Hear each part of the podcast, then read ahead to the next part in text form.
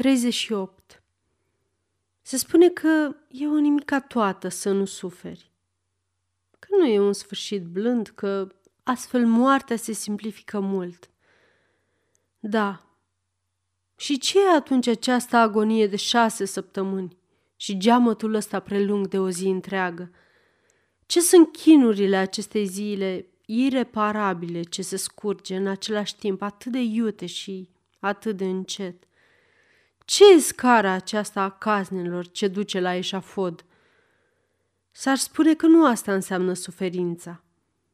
Nu treci prin aceleași convulsii când ți se scurge sângele, strop cu strop, sau când ți se stinge inteligența, gând cu gând? Apoi spun că nu suferi. Oare sunt siguri? Cine le-a spus?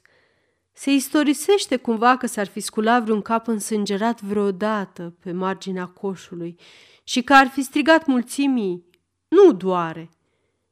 Există morți după acest tipi care să fi venit să le mulțumească și să le spună ați cornit-o bine, să o păstrăm așa, merge.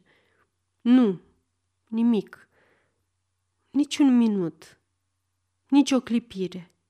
Și gata – au luat vreodată locul, măcar cu gândul, celui care stă acolo în clipa în care ascuțișul greu, ce cade mușcă din carne, sfârtecă nervii, fărâm vertebrele.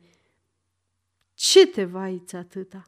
O jumătate de secundă, fără durere.